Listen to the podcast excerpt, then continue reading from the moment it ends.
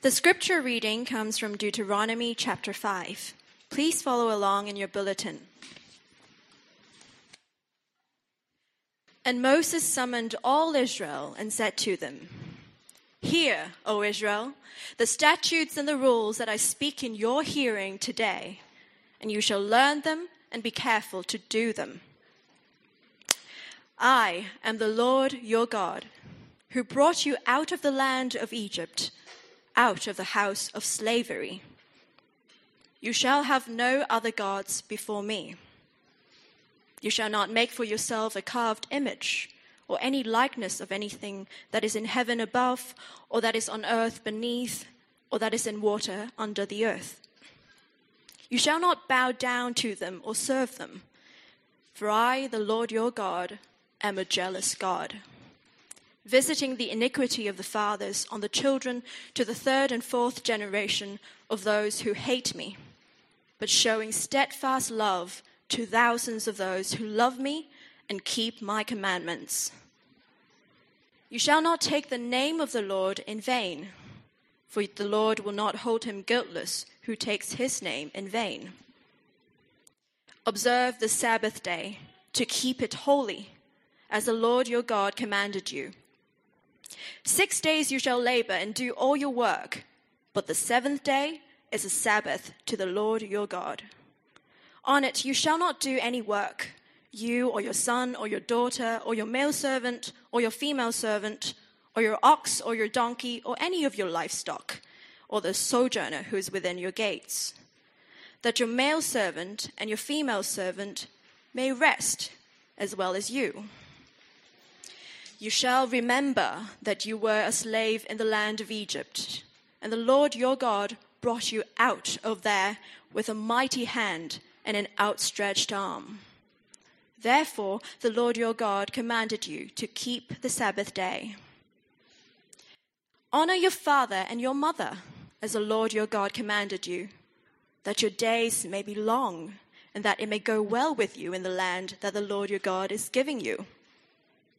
You shall not murder, and you shall not commit adultery, and you shall not steal, and you shall not bear false witness against your neighbor. And you shall not covet your neighbor's wife, and you shall not desire your neighbor's house, his field, or his male servant, or his female servant, his ox, or his donkey, or anything that is your neighbor's. This is the word of God.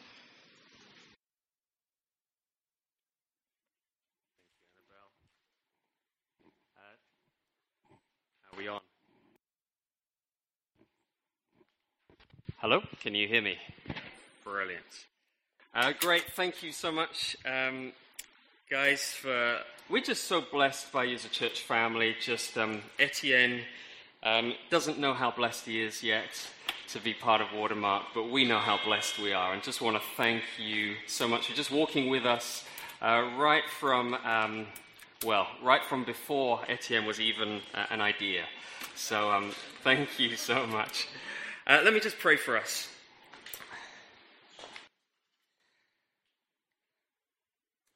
Father, you want to speak to us. Open our ears to hear you. Open our hearts to be receptive to what you want to say to us. I pray, Lord, that you would come and speak with, with power into our lives. Show us yourself this morning, I pray. Teach us to be a community which lives under your word and loves your word and delights to obey your word. Father, I pray just um, take whatever I say now and I pray that your, your spirit would just really bring what you want to say into people's hearts, Father. So we love you. In Jesus' name. Amen. Great. So, um, for those of you who are, um, uh, this is your first time here, uh, or whether you're at the community center, or whether you're in the overflow, or whether you're here, we've been going through a series in the Ten Commandments. And we've come to that place in the Ten Commandments where things begin to get a little bit more sensitive. Uh, where we come to areas where some of us may have real struggles and real hurts and real areas where we wrestle with some of the things that God is saying in His Word. And so, what we want to do, like before I even share what we're going to talk about, which is do not commit adultery today. Um, and in your bulletin, by the way, it's, it's, there's a mistake. It's not do not murder. Uh, it is do not commit adultery. Um, but there may be areas which are going to be just touching on things which we can't uh, ex- share everything in this sermon, but we want to walk with you. So if there are things which actually come up from this, please don't just run away. Please come and see myself or Kevin, uh, Sylvie, Eugenia, one of the staff, because we really want to walk with you through these issues to be the people that God calls us to be. So, in 1631, there was a Bible that was printed. It was called the Wicked Bible because the printers missed out one word. It was the word not in this verse. It read, Thou shalt commit adultery. Now, very quickly it got taken off the shelves, but incredibly it became very popular as a Bible. Everyone wanted to get their hands on it. Um, because people, though they knew that adultery was wrong in that culture, they secretly hoped that God would somehow accommodate to their kind of guilty pleasures in life. And I think that typifies a lot of in our society this kind of tear between things that we think are maybe wrong, but actually the desires that we have. I mean, last year, you know, Cantopop uh, star Andy Hui, you know, Sammy Cheng's husband, he was um, condemned widely for, for getting caught cheating. Um, but I heard quite a lot of people going very sympathetically that when he apologized, that he just gave in to desire, saying, Oh, yeah, I understand. It's kind of natural. You know, chimpanzees do it, so why can't we? And um, until 1971, I mean, Stanley Ho just died a couple of weeks ago, but polygamy was, uh, was legal in Hong Kong. Even today, if you are, um, many people do business in mainland China, and there is a, a, wife or a mistress or someone in, in mainland, and then here you have someone else. And if the spouse is accepting of that, what's the problem? Why has God got such a big deal with this? Well, what we want to do is have a look at this topic, and we want to talk about what is marriage, we want to talk about what is adultery, and then why is it such a big deal, and then how do we find freedom to obey this command? Okay, so that's where we're going. First of all, what is marriage? Um, marriage in Scripture is not a cultural, man made institution. It is a God given, exclusive, lifelong commitment between one man and one woman united together in a one flesh relationship with a new identity, which is in some way patterned and modeled after God's exclusive covenantal commitment to his people. And, um, and sex within that is the joyful, self giving of yourself to your spouse within that marriage covenant, primarily to deepen your sense of union and oneness together, and then secondarily for pleasure and reproduction if biology allows. In other words, marriage and sex are gifts from God, but they are deeply spiritual signposts pointing beyond themselves to a greater reality of the nature and character of God Himself. So, just take the Ten Commandments. We've said before that they're, they're actually like a big wedding ceremony. This is a, a relational covenant between God and his people. And they've got promises. They're promises to be faithful to one another. And so throughout Scripture, from this point and you move on, God keeps showing himself to be a faithful husband to his people. Let me, um, a couple of verses. Isaiah 54 says, For your Maker is your husband, the Lord of hosts is his name.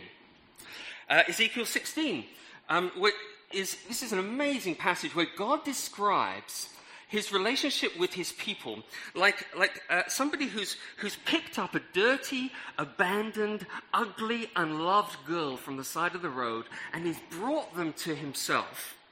And rather than just using her for, for his, to meet his own desires, what he does is his heart is to restore her, to beautify her, to honor her.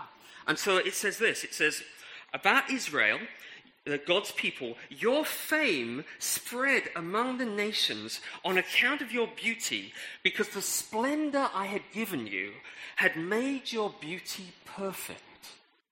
Do you see what he's saying? God's about purifying, cleansing, beautifying, restoring people, and restoring us into the glorious image bearers that he made us to be.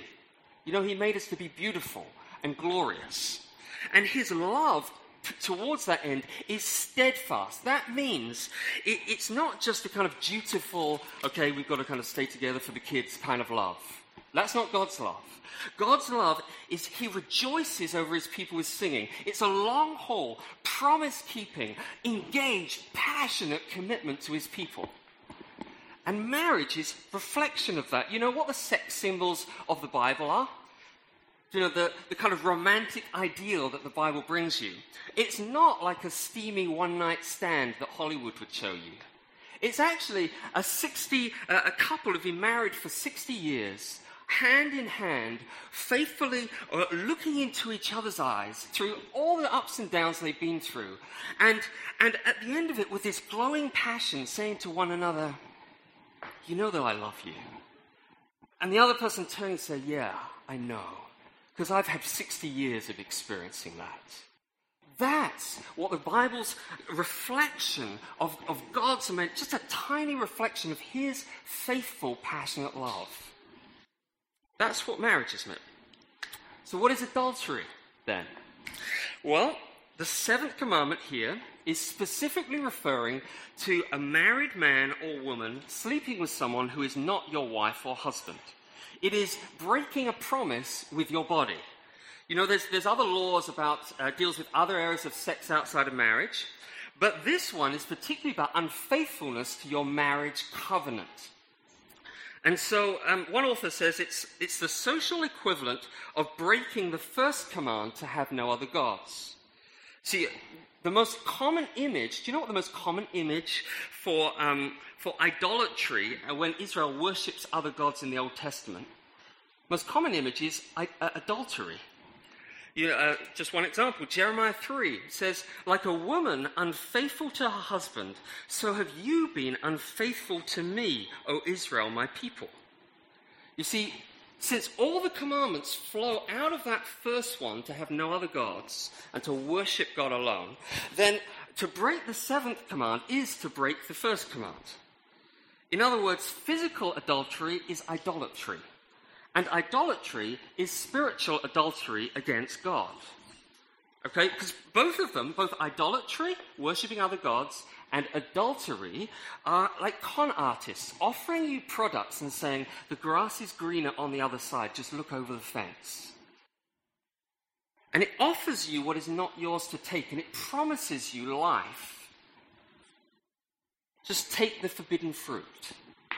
You know, it's like this your marriage is going through a rough patch. You feel unheard, you feel unloved, you feel disrespected, bored, and then someone comes along you just click with. And it seems that everything you wanted, the respect, the approval, all those other things you wanted, they seem to offer it more than your spouse does.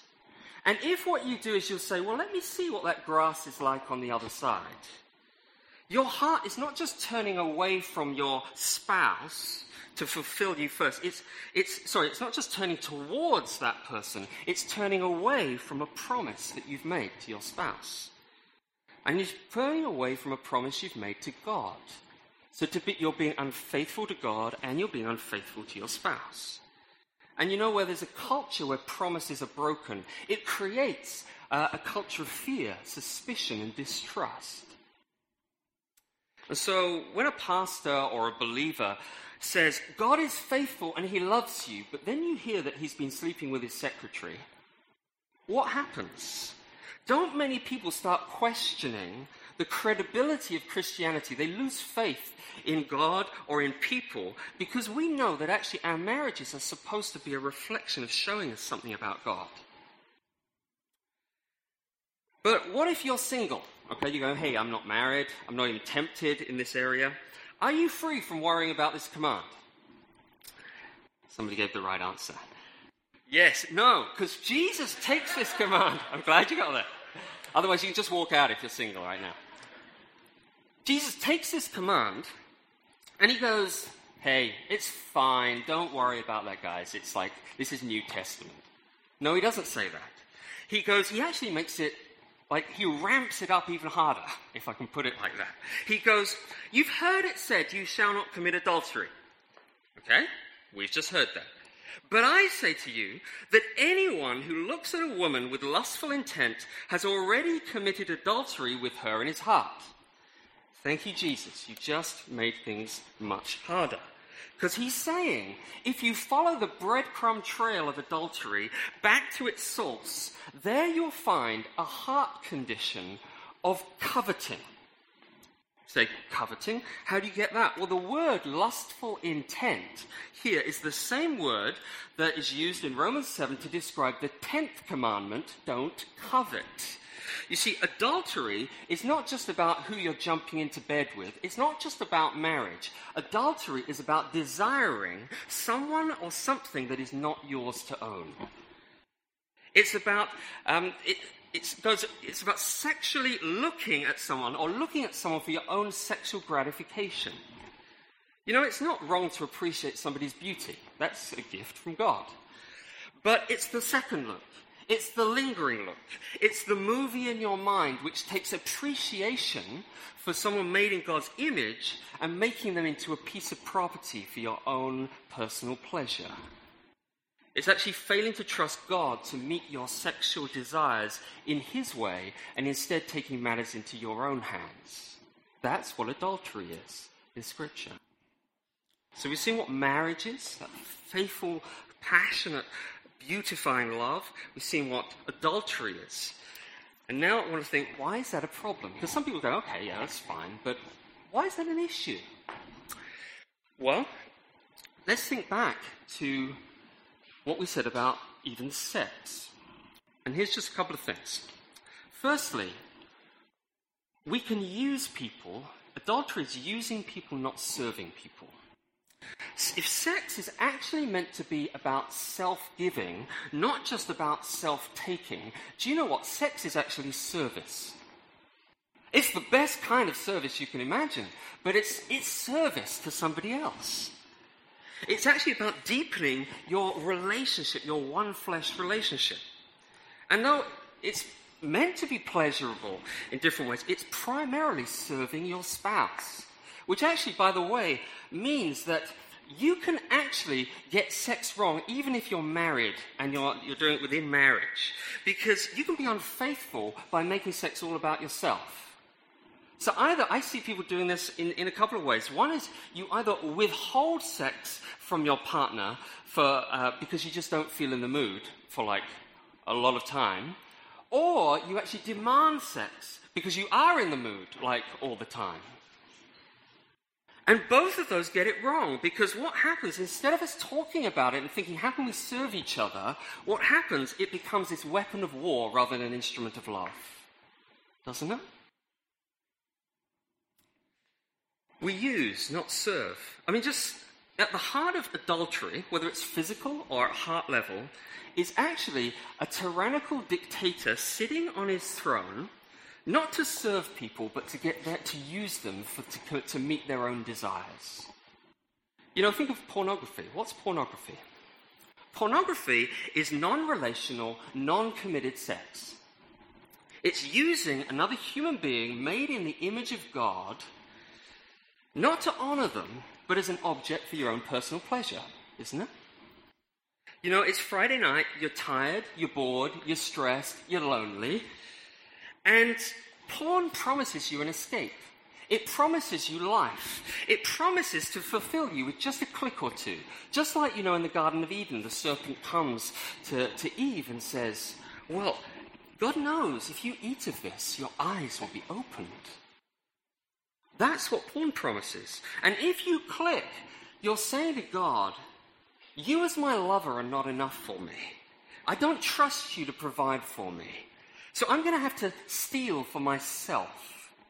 Do you know, pornography is actually robbery. I don't know if you've ever thought of that.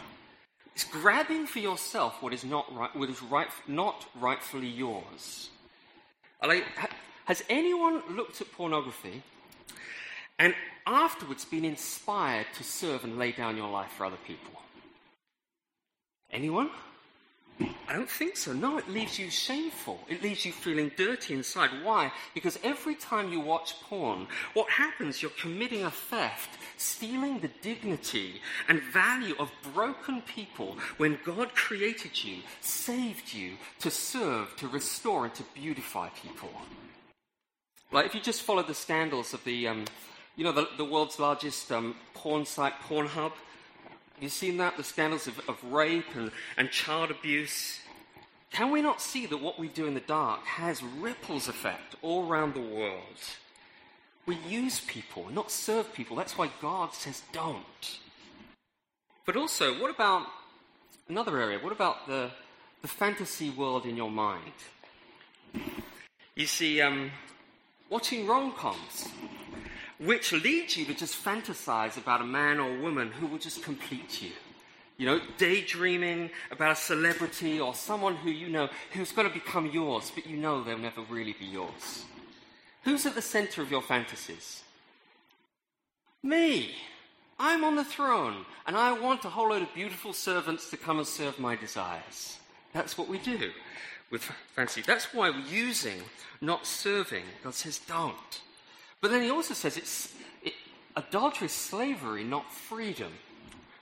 You know, um, the Ten Commandments starts with God saying, I've brought you out of slavery. And then he gives you the commands. In other words, what he's saying is, I've opened the prison door for you to walk out into freedom through obedience to these commands. To be a people who love like I love. But then adultery says, no, no, stay in the prison and keep the door shut so nobody will find out that you're there. Stay hidden. Or maybe justify yourself by saying it works. But what do you think the prison is that adultery brings you? It's those desires that we have for approval, for pleasure, for control. Just think about sex outside of marriage. You know, a previous pastor of mine, he said this. He said, I've married a lot of couples, um, and you know what? Many of them were Christian, and many of them would say, Yeah, we know the Bible's teaching that sex outside of marriage is, is wrong, but they've still been sleeping together for, for all the time. And why are they doing that? He would, he would ask them. It's not because they lacked information, they all knew the right information. It's because there was a desire in their heart where they feared losing the other person or they wanted to just gratify their own desires. And they would justify it, saying things like, I have physical needs. But it was amazing when it came for some of these people, when it came to an incredible work opportunity, how these so called physical needs suddenly they, they, they didn't need it for months because that work opportunity came and they were totally sold out.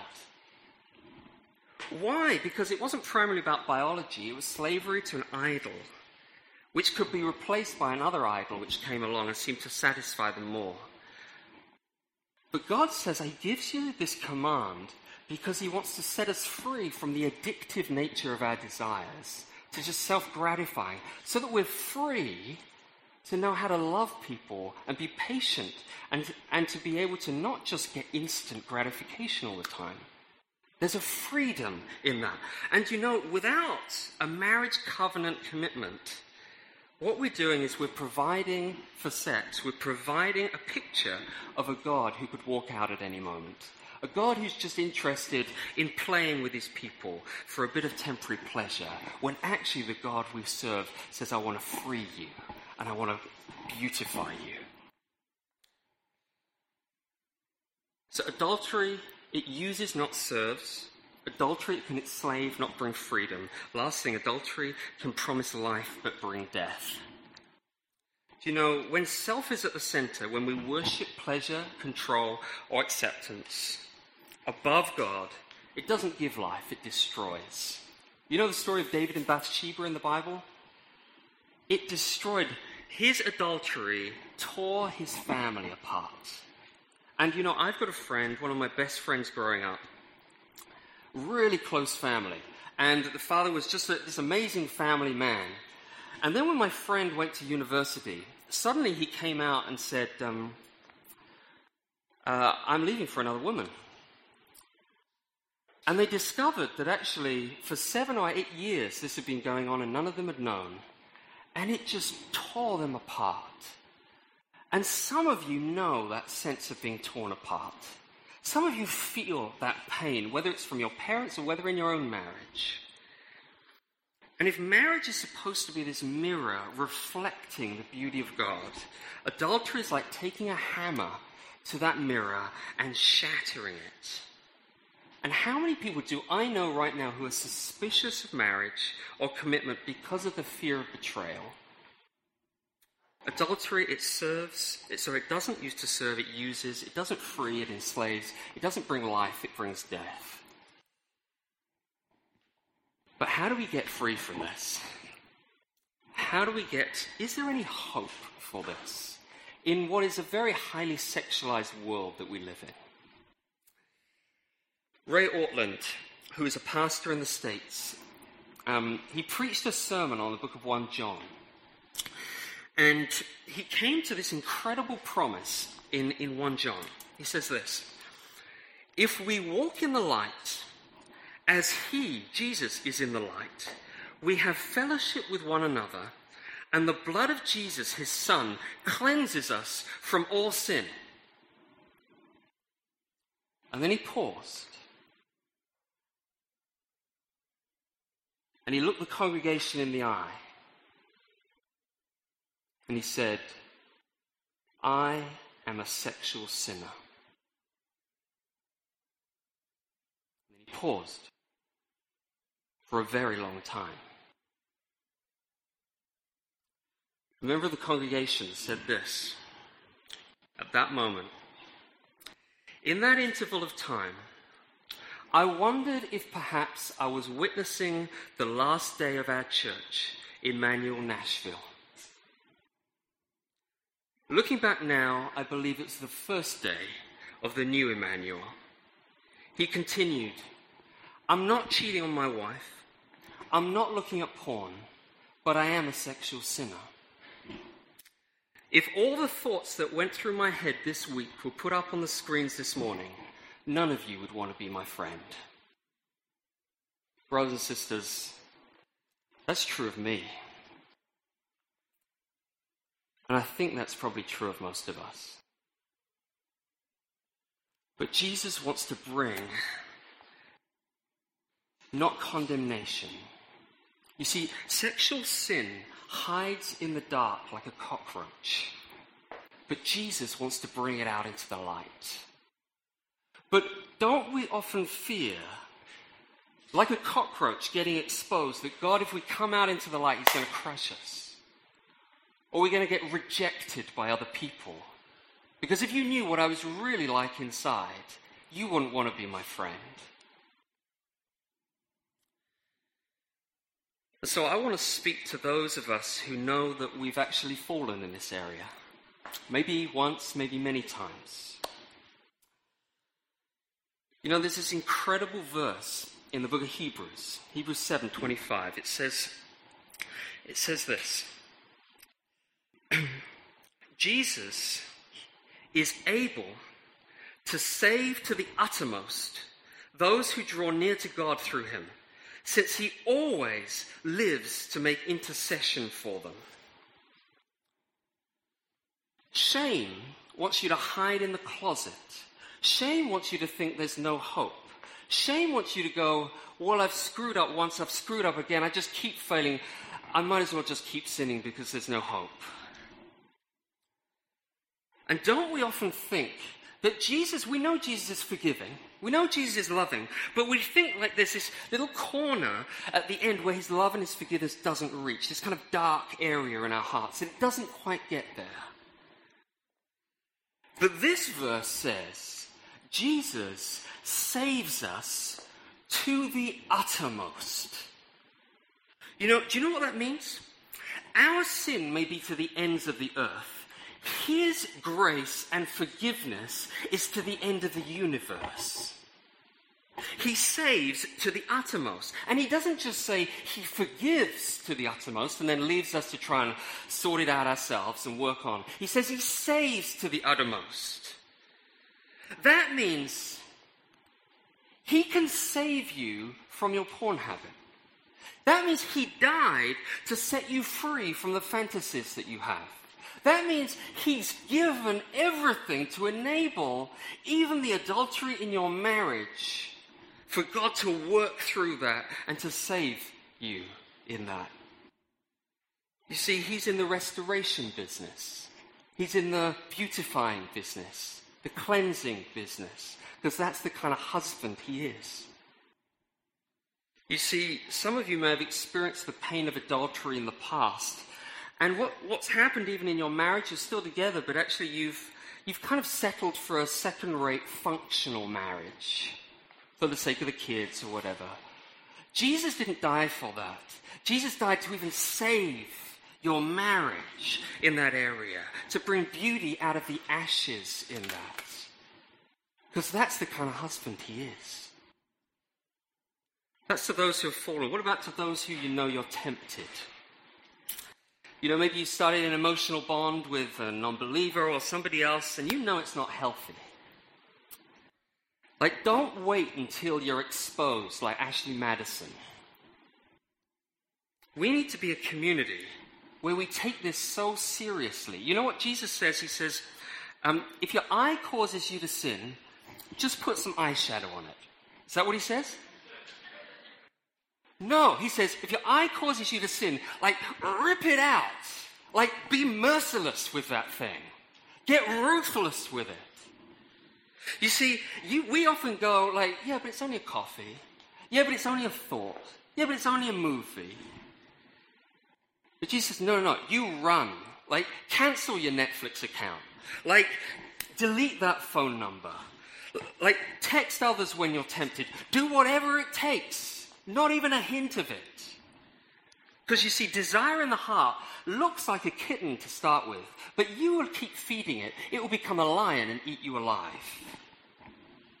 And what we need in this church is groups of guys and girls who don't just do these kind of vague accountability things where we go, oh, have you looked at porn this week? Any lust? Yes. Okay, do better next week.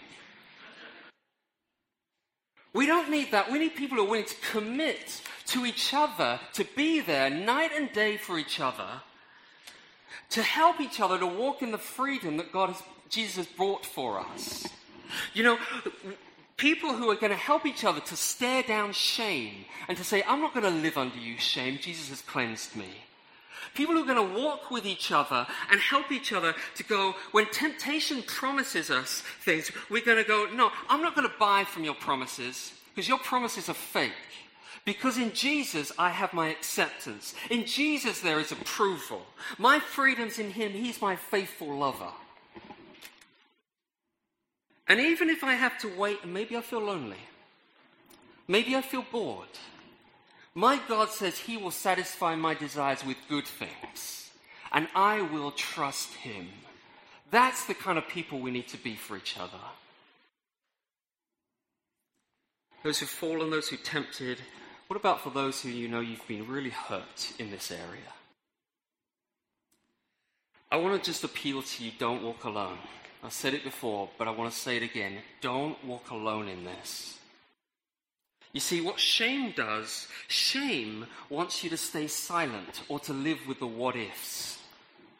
Bitterness wants to, wants to harden or numb or make cynical your heart. Pain wants you just to escape through busyness or all kinds of other relationships. But Jesus comes to you and he weeps with you. Jesus suffers with you. And he says this to you I know what betrayal is like. It cost me my life. It cost me my life. I understand. And so he says, I will never forsake you because I died to save you, to heal you to the uttermost. Ephesians 5 says this, and I'm going to close with this. Husbands, love your wives as Christ loved the church and gave himself up for her, that he might present the church to himself in splendor, without spot or wrinkle, that she might be holy and without blemish. That's the kind of people Jesus died to make us. Let's run to him. Let's be honest with him. Let's come out into the light. And let him just work in our hearts today. I want to just take a minute to, to pray. Uh, I'm going to ask the band to come up.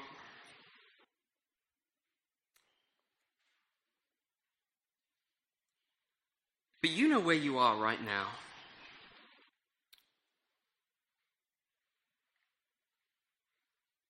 I'm going to ask some of us afterwards to actually come up for prayer.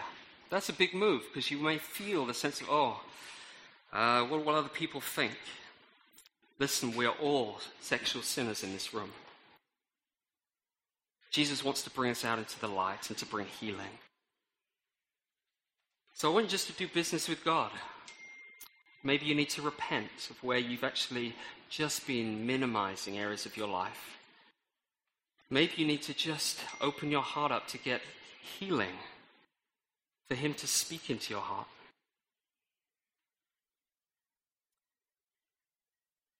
Just take a minute now to allow Him to just minister to you. Just be real with Him.